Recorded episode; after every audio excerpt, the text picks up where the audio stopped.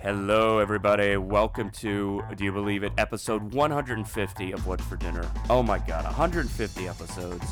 I, it's, uh, thank you, by the way, for all of the uh, loyal listeners. There's been uh, some of whom have been here from the beginning, so I really do appreciate that. This podcast is more of a passion project than anything, and it really means a lot that uh, there are uh, friends and supporters out there who really enjoy the show.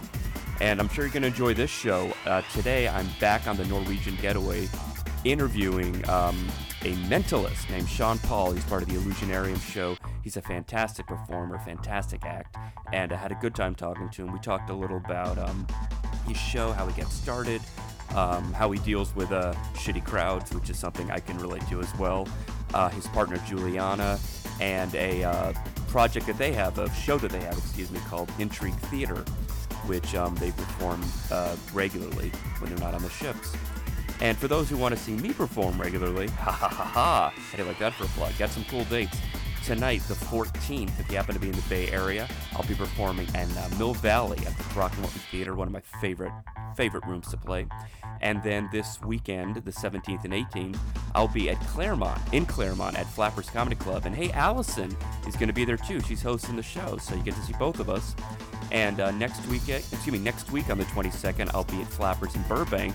And I believe, don't quote me, but I think Dana Carvey will be at the uh, club that night as well. And then the following weekend, May 1st and 2nd, I will be at Flappers in Burbank again, headlining the Yoo-Hoo Room. And guess what? Allison's on that show too. So a couple chances to see Allison and myself together performing, doing our thing. So come on by, check that out. But enough of my rambling. Sit back, enjoy episode 150 of What's for Dinner with Sean Paul. Bye bye. What's for dinner? What's for dinner? What, what's for dinner? Talking, talking about what's ever on their minds. Talking, talking about what's ever on their minds. Talking, talking about what's All right, ever on it. their Take two. There we go. Well, hello, everybody listening out there in podcast land. Welcome to What's for Dinner. And uh, this is exciting. This, I'm excited because, first of all, I'm broadcasting. Uh, still, I'm aboard the Norwegian Getaway once again. And uh, usually I'd be doing this in one of the cabins, but today is special. Today, I'm in the green room of the comedy club slash art gallery slash dueling piano club slash storage space, I guess. slash muster station. for Slash, mu- somebody. is this a muster station? I'm just guessing. I'm. I can. I would make sense, but It probably is, yeah. yeah. Um, and uh, this is the first time I'm actually interviewing not a comic, so I'm very excited. I'm sitting here with uh, an am- he's uh, an amazing mentalist. Um, he's part of the Illusionarium here on the Getaway. Uh, this is Sean Paul, everybody. Hi, Sean Paul. Hi, Flip. Nice this to is see- fun. This is exciting. Is this exciting? Oh yes. Have you done podcasts before? I um, I've done an interview that became part of a podcast. So, Okay. Yeah. Was it yes. a, like a magic kind of podcast? Yes, it was. Oh. Yeah, it was for biz- bizarre magicians. Bizarre magicians. Yes, it was. They call them bizarrists. Is that like They're a, a niche all unto themselves, and I am a proud member of it. Real?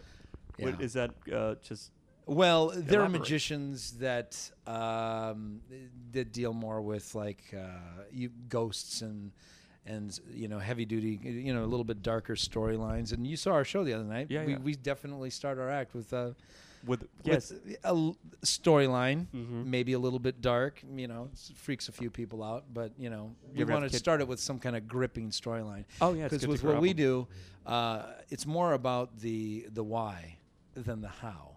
Does that make sense? Because most magicians always look, uh, the the audience looks at him and goes, "How does he do that?"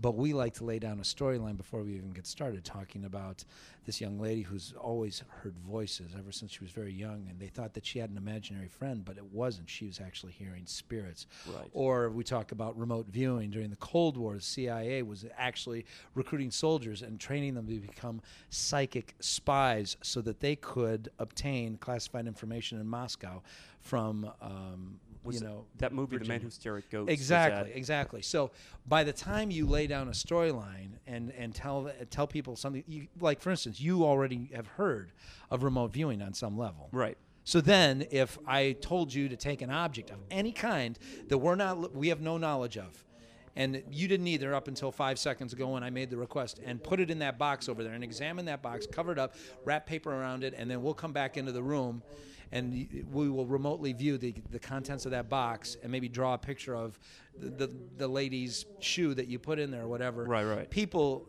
it goes beyond the how. They're like, oh my god, I had no idea that remote viewing was like that. Right, right, right. You know, and uh, so the takeaway is a, is a different experience. Well, you do a you do a form of that in the act on the ship, right? Right. With the um, you. By the way, if you hear something in the background, that's the, there's an art auction actually happening. Yeah, this us. is all real. This is reality, This baby. isn't the, the nitty gritty. Yeah. Um, but yeah, you do where you. Um, I mean, it's it's amazing. Like I've seen I've seen you, Juliana. I'm realistically for like that was like my fourth or fifth time. Oh, was it really? Yeah. Okay. And every goddamn time, it's like it's like I it, it th- there's no logical way And the, that the- this is happening. It didn't seem exactly the same either, right?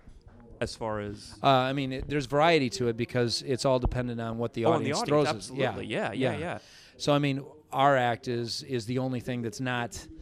Um, It's you know, not a self-contained act. it's You not turnkey. that- Yeah, well, I, I feel like I'm I'm doing a fire walk through a minefield in the audience because, you know, there's some drunk personalities. Oh. Use a comic. You know, you guys Yes. realize more what we're up against than the other magicians in our in our dressing room. We were. I was uh, sitting there when the show with uh, my brothers on the ship and Phil Palisol, Mm-hmm. who was uh, the, the other comic, and we were thinking about it. Just and I, we were talking about this as we were coming in. That every other magician, the other three, uh, uh, are, like you said, um, It's a set act. It's a set act, and they Yeah. have music, and Right. it's all about the visuals. It's all Right. about you know not so much an interaction with the Sure. audience, save for a volunteer or two. It's all very visual, Right. very, if any, little uh, vocal. Right. Whereas you guys, it's all dependent on the audience, and I c- and Exactly. we were thinking we were just comparing like it's just like a comic.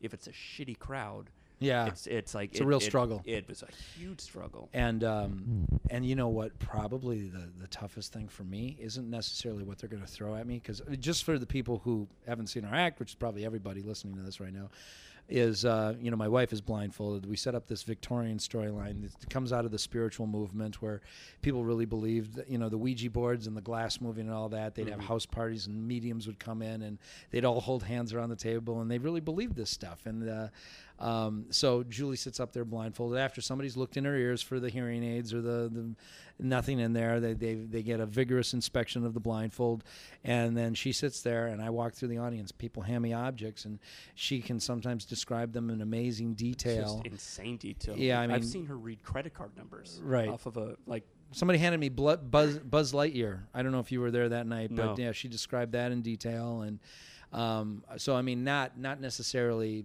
predictable stuff that people would have on them. No, and even if it is, you know, there's no way we would know what state they're from or what their birthday is. Right, right, right. And she just rattles that off. And I mean, and but but the uh, the, the struggle is not necessarily in what people throw at me, but w- towards the end when they're sitting there and they they're thinking of a word or a number or the num- name of a dead person that uh, that they they have lost, just getting them to speak up in the microphone. And give us some kind of response because I've literally said, "Do you have a microphone?" And they're holding it in their hand and they're nodding, nodding, yes. yeah. They're not saying a damn word.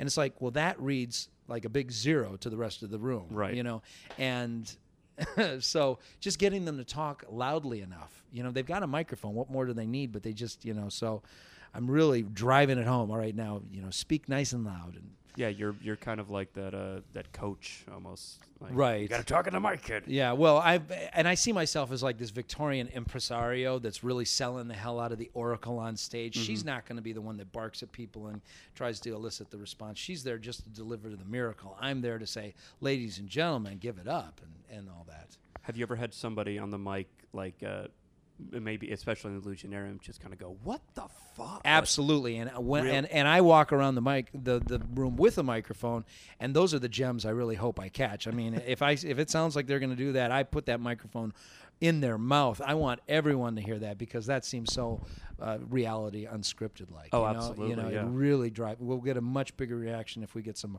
holy shits and whatever. you know. Yeah, I, I noticed too that um, because it's funny as a comedian, like we have uh, if if somebody says something or if something happens, you kind of have this stock line that's kind of in the back. If Right. uh, you know, like it, the situation has that, you have the perfect line to cover it. I noticed. Uh, I'm trying to remember. I think it was a tissue. Somebody handed you tissues, Yeah. and Juliana totally uh, got what it was. And then you followed by going and uh, something like, Describe it for me, and she says it's clean, and I go, I don't think so. You know, and if Right, somebody right. hands me a diaper, I'll say describe it, and she'll say it's clean, and I'll go thank God. You know. So is that one of those things? Well, like- yeah, and you know, I've actually gotten the note. You know, you need to you need to dial back that comedy. We want you to be mysterious. You know, we've got a comedy act in this show and and whatnot. So, Ah, you know, I mean, eh, we really should. We're we're here to play up the phenomenon and not the yuck yuck yuck part. But some things I can't resist. no, I don't you blame know? you, and I, I, I totally think a little bit of levity uh, Sure. balances things out, especially in an act where it, it it's it, it's presented so grandiose. Mhm. you know, and uh, and the the two of you are just amazing doing it. That's just a little bit because I think when pe- it's like when it's like seeing a horror movie, Yeah. and you have that like, oh my god, oh that was so scary, and then like the goofy guy comes in and goes, hey, I brought the beer, and he spills it, and you have that release, that, that kind of like release of That is tension. that is a good point. Yeah, Yeah. that's a very good point. And I need there was there was one night though that it was just laugh laugh laugh laugh laugh, and I got the note. But um, you know, I try and keep it to three or four jokes, and I yeah, I think it, it does add a nice balance. Um, there was something else I was going to say um, about that comedy. I don't know. It'll it'll probably come back to me. But uh, so you've seen the show about four times now. Uh, yeah, about four or five times. Yeah, and oh, and the other thing is, is we have had, we've had people crying. So when I'm saying speak nice and loud in the microphone, sometimes they can't. You know, when it comes to the, the dead relative, which Oh, is what we close it out with. I mean, it's it's you know they just write it down on a chalkboard, put it face down, nobody sees it. We are not. They are not coached. There's no pre-show. Oh, There's no stooges, nothing. And J- Julie nails it. She writes it down, and sometimes they're gasping, and sometimes they're getting all crying, Emotional. Crying and whatnot. And how do you deal with something like that? I just hope that the microphone picks up the fact that they're getting all choked up So- and whatnot. so because if the crowd doesn't get that vibe, then it's dead. There's nothing there. Right. You know. Oh, that's interesting. And so, uh, yeah, I mean, we've had people w- leave the room. really, Yeah. Yeah, in fact, the staff captain, the old one, was on there, and there was some people in his party, and he handed me his iPhone, and Julie said, "Yeah, it's an iPhone, and there's it's in a case, and there's a flag, the Norwegian flag on the back." And one of the people in the staff captain's party at the table was so freaked up, she got up and left. really. Yeah, and I live for moments like that. Oh, I could see that. Yeah, That's cool. so That's that's interesting because you uh so you're the the, the act uh you don't mind that it evokes uh like kind of Oh solemn no! Yeah, w- you know what? I mean, when we started doing the ghosting, because I mean, we've been performing together uh, for like, you know, 15 years. We've known each other for 20 years. We've done illusions and big stuff like that, and in some fairly big markets. But then we tran- we moved into the mentalism thing. We transcended it uh, because, again, that that why if, if the storyline is is is solid enough and people they buy into it, even just a little bit, they start wondering if there really is something to it. And we. I do an effect with a voodoo doll, and I know a lot of magicians do, but the one that, that I do, I've not seen anybody else do because I have a guy, hardened skeptic, sits down, I blindfold him, and uh, I tell him I'm just going to tap him with this long rod, and I just want to make sure he can feel everything. And, uh, you know, so I start tapping his arms, his legs, and he just points to everywhere he feels it. And then the audience sees me take a straight edge razor and slice off a couple of the hairs on his head. Did you feel that? And he says, Yeah. And then I wrap it around the head of the voodoo doll. And I go, I'm going to do just a few more taps, okay? And then I take a, a needle and I, I push it right into the voodoo doll's right shoulder. And the guy, at that very moment, points at his right shoulder. And, you know, I've been doing magic for longer than I care to admit, and uh, like 30 years. And doing that Did you effect. start when you were two? Yeah, Jesus, right. Great man. and the, and that effect was the first time I literally saw a large portion of the audience lean forward in their chairs and like uh, laughing nervously, like they're freaked out, you know, because they they've heard of the whole voodoo thing, Right, But it's supposed to be a big joke or it's a gag or it's something out of Scooby Doo. They don't realize, you know. But then there's people that have been to New Orleans and they believe something uh, something. They know it's there's some serious angle to it somewhere. They Right. don't know to what degree, and now they're seeing it in front of them. And I mean, that's the that's the stuff I live for. I was gonna say with that that lean in is got that's got to be that kind of like adrenaline. Oh, yeah, rush, it's a like, oh, I got him. I got him right the palm of my hands. right, and then and then I take off the blindfold, and the guy's just sitting there. He has no idea what the hell just happened, and I and it, it's um. As a comic, maybe you can appreciate or relate to this. At that point, the audience all knows what happened, and he has no idea. And I just, I just take off the blindfold. I walk over to my little side table. I look at the guy and real slowly just take a drink of water, and it gets a huge laugh. Yep. And I didn't say anything. There's no joke there. It's- no, it's, a moment. it's a know? moment, exactly. And then the guy's just like, "What? What? What the hell's so funny?" You know, and he's the only one not in on it. Right. And so it's great, especially if he's like the hardened skeptic. guy. exactly, and that's the way I set the whole thing up. Perfect, man. yeah, It's perfect. So Now, uh, now, let me ask you, because I know, uh, again, as a comedian's performer, um, I was a weird little kid. uh-huh. And uh, comedy was something that um, I was drawn to, and I started. Very, I was eight years old. did you get in first time I trouble a lot in school? No, I was kind of a nerd. I was I was a goody two shoes, but Oh, I still. Did you get a lot of laughs though? I class? did get a lot of laughs. Though. Okay, that's the right. thing. Yeah. Um, so, what about was this something that like magic as a kid? Oh, kinda fell in love with? absolutely. I, yeah, I mean, when I was in high school, I mean, I, I did a pep rally and I did a, like, uh, I don't know, a 10, 15 minute magic act in front of 800 to 1,000 kids. And it was like a little bit like a rock concert. I Yeah. mean, because they'd all see me like stick pencils up my nose and do stuff with coins in my in my desk at, at the, and, you know, in class or whatever. And so then they saw, that, you know, kind of a bigger thing. And, and I did have a little bit of a fan base, which was kind of cool. That's but cool. I wasn't like super popular by any means. We never ju- are. Yeah, they just knew that they, I was seen as some kind of bizarre anomaly, you know. Um, but uh, yeah, growing up, well, I, I've been doing magic since I was eight years old. I did birthday parties and Cub Scout Blue and Gold banquets and company picnics when I was like, you know, 12, 13, 14, 15 years old. And, um, you know, made good money doing it. Oh, I bet. I bet. Yeah. And uh, like your influences, David Copperfield. Well, sure, of course. You know, my, my demographic, uh, he was the big deal on TV at the time, so absolutely. Whenever his specials came on, but then later on, I really respected Lance Burton, who's a you know a, a good a big name in our field. Absolutely. He's retired now. He did it successfully. He did it, you know, for a couple decades, and then he just quit. You know, and now he's just he's just like any other retired guy, but with a lot of money. So you know, that's something we could all Strive wish for. for, But yeah. I don't know that I'll ever quit. And you know, what's interesting is is um, my wife and I got out of illusions uh, when we were both in our uh, early 40s, very early 40s. You know, like as we were going into our 40s, I should say. And um, some people have, in my business have said, you guys should get an award because you knew exactly when to do it. Because, um, and I don't mean any offense to anybody in my business, but they, you know, the general audience does not want to see a 60 year old man jumping in and out of boxes with pretty ladies and going ta da, ta da, ta da. Right. You know, it really is kind of a younger man's deal. Interesting. So we move into this thing called mentalism, and we're doing, um, you know, uh, my my my character. I I'm trying to do uh, with the thing that we do right now with the Victorian. I'm I'm shooting for kind of like an Alec Baldwin meets um, uh, Vincent Price type of Oh, a character. You know. Okay. And you know, I'm trying to I'm trying to use my voice the way Alec Baldwin will in some of his characters uh, in movies and whatnot. And I'm definitely going for the Vincent Price character on stage. I can see that. Yeah. you know um, and i'm Hey. not gonna i'm not gonna outgrow that Right. Right. Yeah. That's true. you know in fact the more. older i get the more credible and believable i will Absolutely. be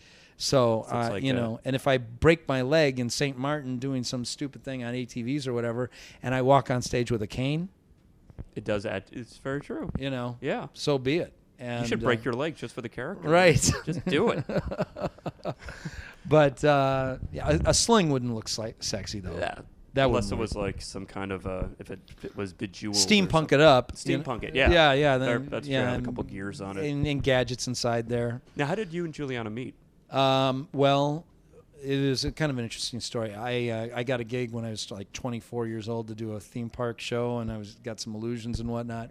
And so I put an ad in the newspaper. Now, uh, for your younger listeners, this is a piece of paper that people used to get their news from, and then if they wanted to buy something or sell something, they would put what's called a classified ad. Not online, not Craigslist. It was actually on ragtag paper, right? And Tell me uh, more, Grandpa. Yeah, me right, right. But it's ridiculous, isn't it? Nobody uses. Oh no, The You news- know. it's a it's sadly a, uh, a Right, and for a guy that likes to rip up the newspaper and t- restore it, you know, it's becoming I know what are you harder gonna- and harder like, what to are you gonna do. now? Like rip up an iPad and then Okay, well, let, let me. I'm writing write that. it down. I'm going to write that down. Write it okay, down. yeah. Torn and restored or up smashed and restored iPad. yes, Something the kids can relate to. Anyway, I put in a classified ad. Magician looking for a lovely assistant needs to look like a Barbie doll. and Doesn't mind having getting cut in half, and uh, you know ha- needs to have some dance experience.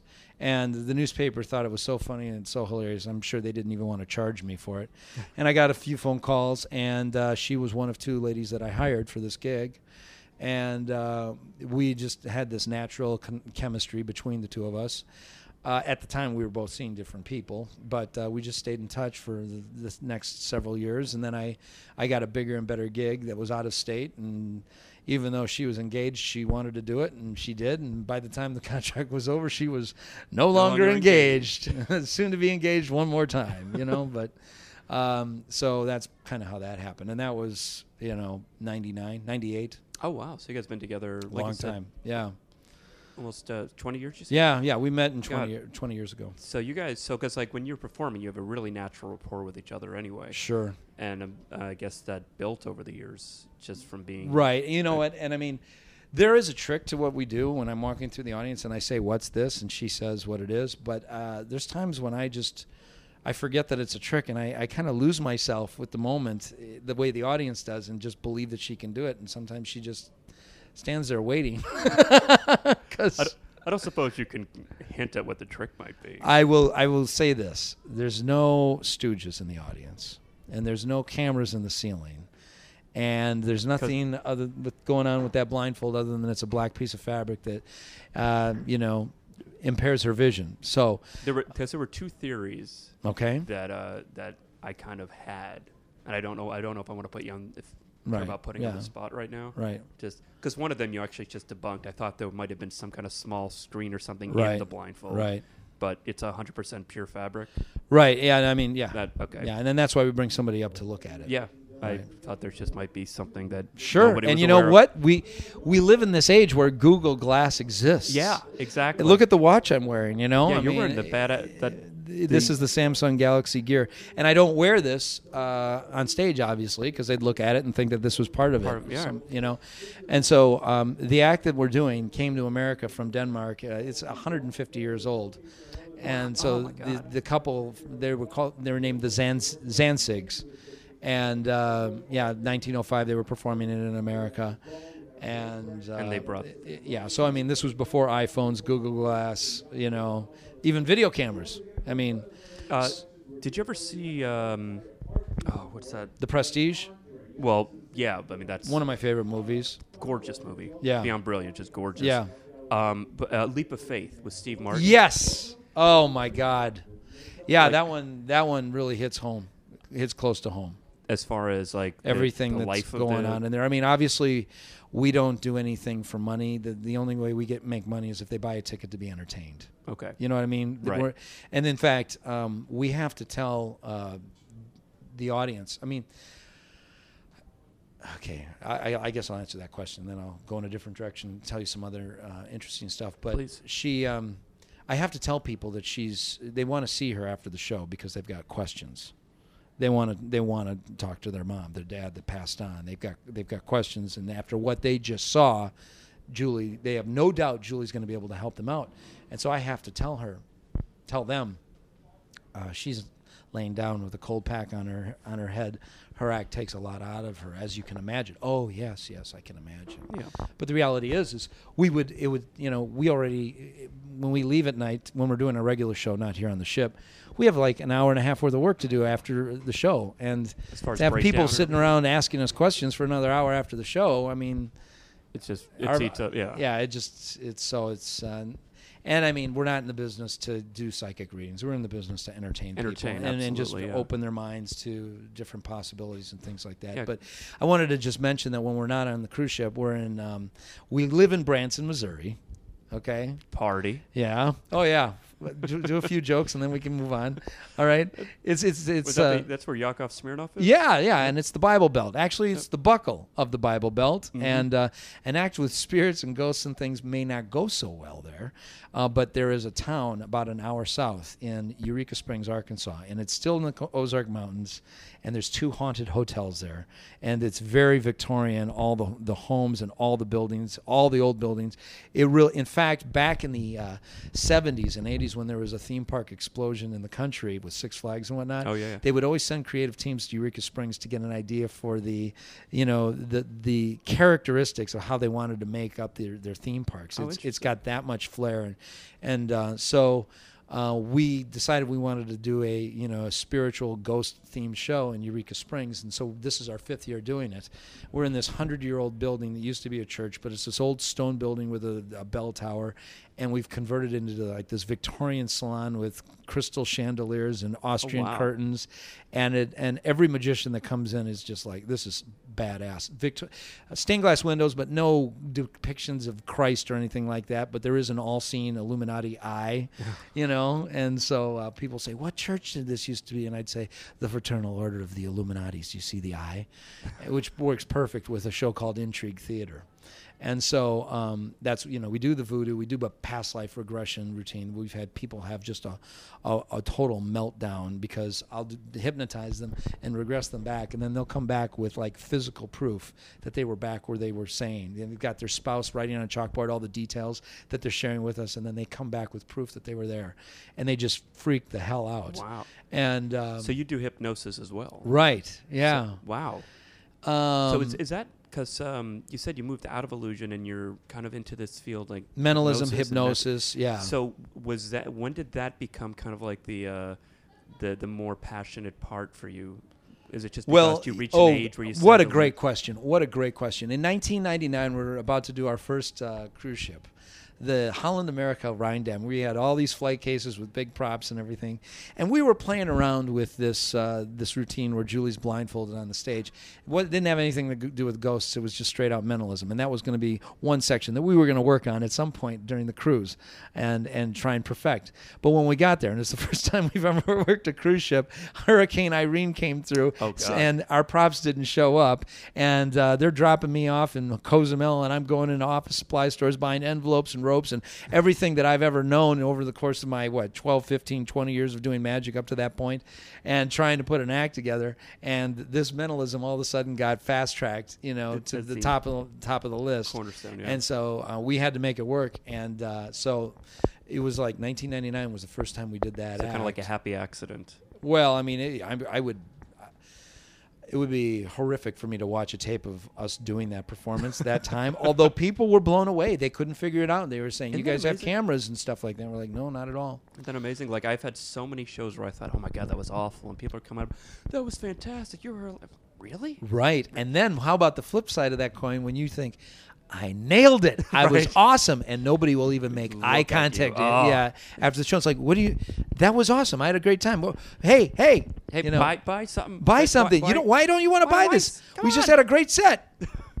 Totally. It's- But, but, but when you, you stink up the place, it's like they want to all run up and say, great job and rub your face in it. right. That's Yeah. What, yeah, I know. That's what it absolutely feels like. Yeah. So so after you did that first show, is it? But is you did you kind of look at each other and go, oh, this. Oh this yeah, no, Julie, that- Julie was standing up there blindfolded, but uh, just getting a total rush, a thrill, because it was the first time that we had ever done it, Oh. and uh, you know, and, you had- and it worked. rehearsed it. And I even remember hanging out with guest entertainers like yourself in the coffee shop, and they were like, "Okay, this was good, this was good. You know, you might want to do this." He goes, "Honest to God, someday, this is going to be your fucking closer."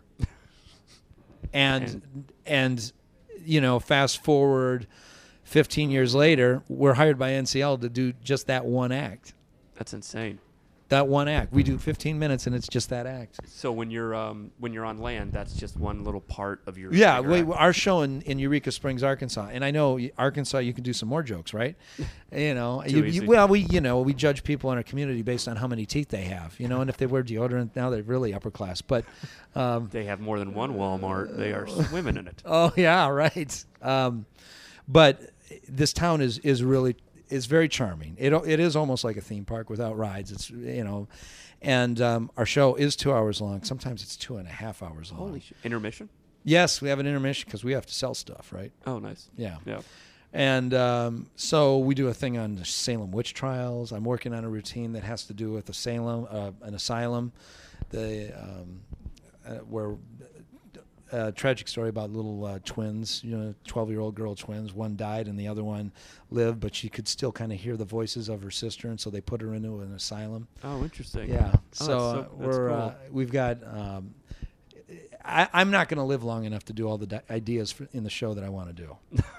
Honest to God. Way to be optimistic, Sean Paul. Well, yeah. Even I, I live to be old and like Vincent Price. I, I, I'm always going to have more ideas, you know. Well, that's great. That, and like you said, like uh, contrary to Lance Burton, this is you'll never see yourself retiring from doing. I don't this, think so. You know, maybe slowing down, but right? Never stopping. but never stopping. yeah, it's like it's you know. it's that passion in you. Right. I mean, I did it. you see uh, Joan Rivers when she was being roasted on? Yeah, uh, yeah. I, I saw that on YouTube, and uh, she, you know, and it uh, sadly enough was just not that long before she died. Actually, did years, that. yeah. But she said, you know, I'm not going anywhere. Comedy needs me. You Yeah. guys suck, you know, or whatever. And I, I just thought, you know, I over.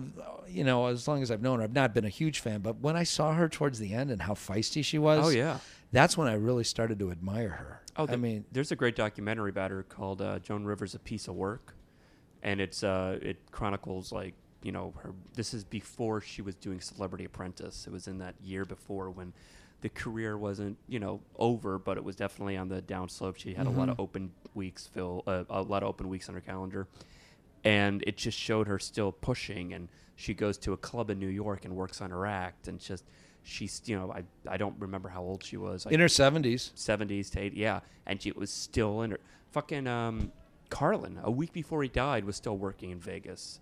Don Rickles still tours.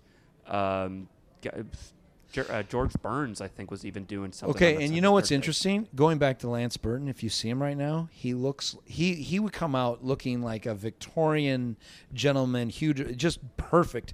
Uh, I mean, a tailored tux.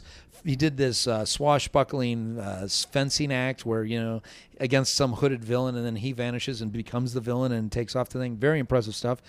And then he retires, and now he looks like Grizzly Adams. Oh, was he really? Yeah, and I and I think entertainers when they've always got to be working and they and they they always I think are just a little bit leaner and meaner than anybody else their same age. I could see that, yeah. You know what I mean? yeah. Just because they have to be. They have to be. have to constantly keep Yeah, up. yeah. I mean, they don't get complacent in a cubicle somewhere or even a nice posh office with a window. They don't. They're never standing still. No, no. I don't think. No, I think entertainers in general, whether a magician, comedian, dancer, Right. artist, um, whatever, we I, I think we'd rather be doing exactly what our passion is, Mm-hmm. and you know, be some of us financially here rather than giving up what we love to be a little more here financially. You know, oh, sure, I think there's a it's it's innate with us within us, and it makes us whole sure. you know like you said you started i started when i was eight too it's one of like i think you and i are those lucky ones that knew very young it's uh, what we were going to do Right, and then I heard Mike Wallace uh, before he died. He said that he feels like he's always learning, and yeah always pushing himself, and he says you grow until you go. yeah yeah You know, there's never a point where you're like, did it, done it. No, Here I am. it's never I've over. arrived. Yeah, it's Never over. The journey's never over. that's the great thing to say there's always room to grow there is always room to Right. learn more and like you said and and i think like I, a lot of my friends that i went to high school with that i'm the same age as not that i look fantastic but Oh yeah, no, you you look at their Facebook pages and you're like, Jesus Christ. yeah Yeah. like there is there's something to what you said that ju- it keeps us leaner and uh, I, th- I think um, ah, I think a little still youthful at heart because we uh, especially with what we do we, well, we yeah, and just going out and having to connect with that audience that that that's um, a constant challenge. Yes You can never go out there and just have it given to you. I don't think you have to win them over. You know, Always. and these guys like James Demare, he does six, seven minutes in the show or whatever. I don't know of any act that I could do in six or seven minutes because I feel like I need to build that relationship with an audience absolutely and and build those tracks before we can really move forward. absolutely I'm the same way if I uh, if I have to do an eight minute set it's Oh. so hard it's like it's a showcase set so you have to know how to do it but I like I'm the s- I, I need I would 12 at the minimum 15 perfectly for a short set or an hour just to have fun Right. you know but it's uh it's it's it's it's really cool to see that there is that kind of uh similarity and no matter what field of entertainment you're doing but there's still that connection with the Yeah, I mean, I'd like to get you know like Sugar Blues. I'd like to get his opinion on that as well, as far as what he feels it takes to you know get a uh, connect with the audience. Yeah. How quickly he. But the music is a different deal. I was just thinking that like it is a different deal because yeah, you can see one of these male vocalists come out there, and if they just sing the right song, you've already the, the tracks are built in right because they all have a memory of with that wing ben, wind beneath their wings or Exactly. whatever the song is, and so there, there's an instant connection, you know. Um, so No, it's, I, think it's a little easier for them. Yeah, and I think with also with musician, especially in a band, if the crowd's not there, you could just play the music to yourself. Just look at everybody else and go, okay, we're in this together, and Yeah, we're know, doing our job and we're getting yeah, paid. and we're just you know we, we could we could just play and jam by ourselves, and the audience doesn't even matter at this point. But with I think acts like you and I, we need that connection, and if it's not there, if, like that's it's like sometimes when I was in the Illusionarium, and I heard people, I hear people talking Yeah.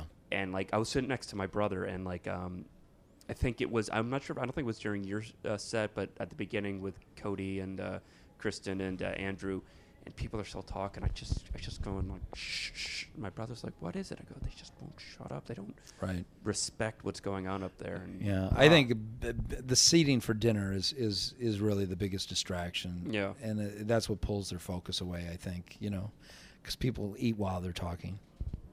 You know. But you but you got that nice sweet spot to where they haven't they they just finished the main course mm-hmm. and they haven't quite got dessert yet. Right. So you, so I think that's perfect at least for you guys. So they're not everybody's not looking down and trying to. They're Right. done with their meal. They're just kind of letting. Yeah. Losander would always come back venting about that, how everybody's just cutting their steak.